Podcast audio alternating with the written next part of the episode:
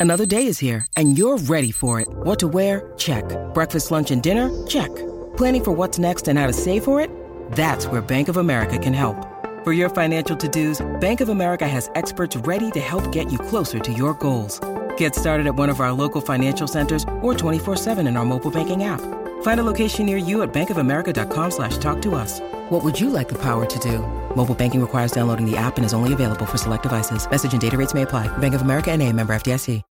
When you need mealtime inspiration, it's worth shopping Kroger, where you'll find over 30,000 mouthwatering choices that excite your inner foodie. And no matter what tasty choice you make, you'll enjoy our everyday low prices, plus extra ways to save, like digital coupons worth over $600 each week. You can also save up to $1 off per gallon at the pump with fuel points. More savings and more inspiring flavors make shopping Kroger worth it every time. Kroger, fresh for everyone. Fuel restrictions apply.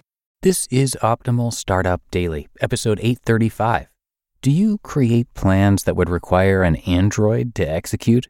By Steve Pavlina of stevepavlina.com. And hi again and welcome. My name is Dan and I am your personal host and narrator. And today we're going to hear from Steve Pavlina and uh, I will tell you more about Steve after the post. So let's get to it as we optimize your life. Do you create plans that would require an android to execute? By Steve Pavlina of stevepavlina.com. Last week, I read Execution by Larry Bossidy and Ram Charan. I felt the book was filled with too many long winded stories and could have been reduced in size by at least half. But I liked the overall message, which is that execution is a key part of strategy. Let me explain. No, there's too much. Let me sum up. I'll cover how this principle can be applied both for a business and for an individual. First, let's say you run a business. You set some goals for the next year and then you map out a plan to achieve these goals. Everything looks good on paper, but then your company tries to execute the strategy over the course of the year and it flops. But it flops not because the strategy itself was flawed, but because the execution of the strategy was bungled. It's like a football coach calling for a particular play, a play that is the correct call for the given situation, and the players on the field execute that play ineptly. They don't do what they're supposed to do. So even though the coach called the right play, the team couldn't execute it well enough to get the expected result. Bossidy and Charan point out that this is an extremely common problem in business. They use AT&T as one of their many examples. A few years ago, AT&T set some ambitious goals and worked out a strategy that seemed perfectly sound, but they couldn't execute it well enough, and it cost them dearly. The authors recommend a methodology for including execution as part of any strategy. So if you're going to make a plan, you need to drill down into how you're actually going to execute it and figure out if it can actually be done. Do you have the right people with the right skills? Do you have the right resources? Is there enough time to pull it off? So that coach who called for a play his team couldn't execute actually called the wrong play then.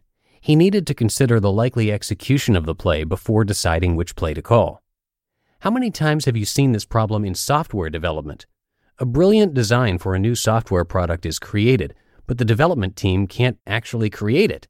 They don't have the right mix of talent, management, and resources required to get the job done on time and on budget.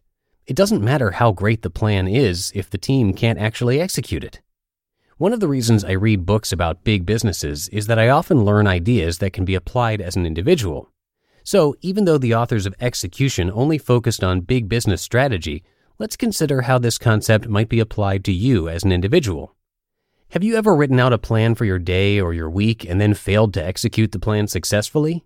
Have you ever worked out a new diet or exercise plan and then not followed it?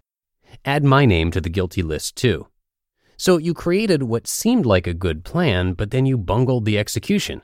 But couldn't you say that the plan was unsound to begin with because it didn't take execution into account? If you make a plan for your day, you have to consider your own strengths and weaknesses as an integral part of that plan.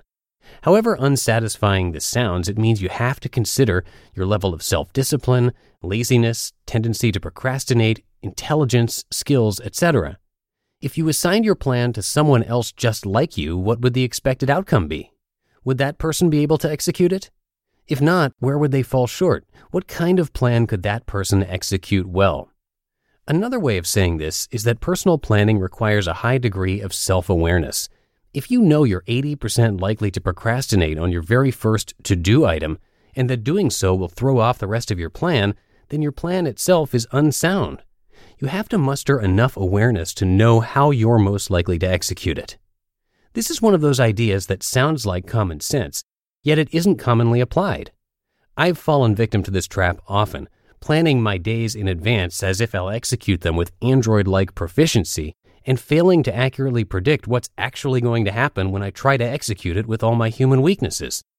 It's hard to look at a really cool looking plan for your day and say to yourself, Mr. Data could execute this, but I probably can't.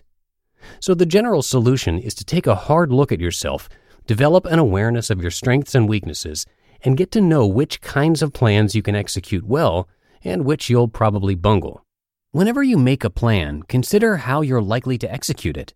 Keep track of how well you do execute and under what conditions you work like a dog versus being lazy. As you create your own plans, then, think about how you can recreate the conditions where you work best while minimizing the conditions which distract you. Now, if you discover that overall you're really bad at executing what you need to get done, despite doing your best to compensate, then you may consider looking for a different line of work that's a better fit for your skills and talents. You can also educate yourself to improve your skills, turning your areas of weakness into new strengths. What you don't want to do, though, is remain stuck in a situation where your execution always falls short of your plans. You just listened to the post titled, Do You Create Plans That Would Require an Android to Execute? by Steve Pavlina of stevepavlina.com. When it comes to hiring, don't go searching for the one, just meet your match with Indeed. Indeed is your matching and hiring platform with over 350 million global monthly visitors and a matching engine that helps you find quality candidates fast. Ditch the busy work. Use Indeed for scheduling, screening, and messaging. 93% of employers agree. Indeed delivers the highest quality matches compared to other job sites. And one of the things I really love about Indeed is that it filters out those incompatible applicants. So when you're hiring, the process is much faster and you only have to consider applicants that are already likely to be a great fit.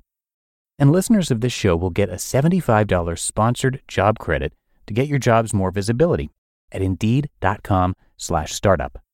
So just go to indeed.com slash startup right now and support our show by saying you heard about Indeed on this podcast. Indeed.com slash startup. Terms and conditions apply. And thanks so much to Steve. He was actually one of the very first authors that we started narrating here across all the shows in our network.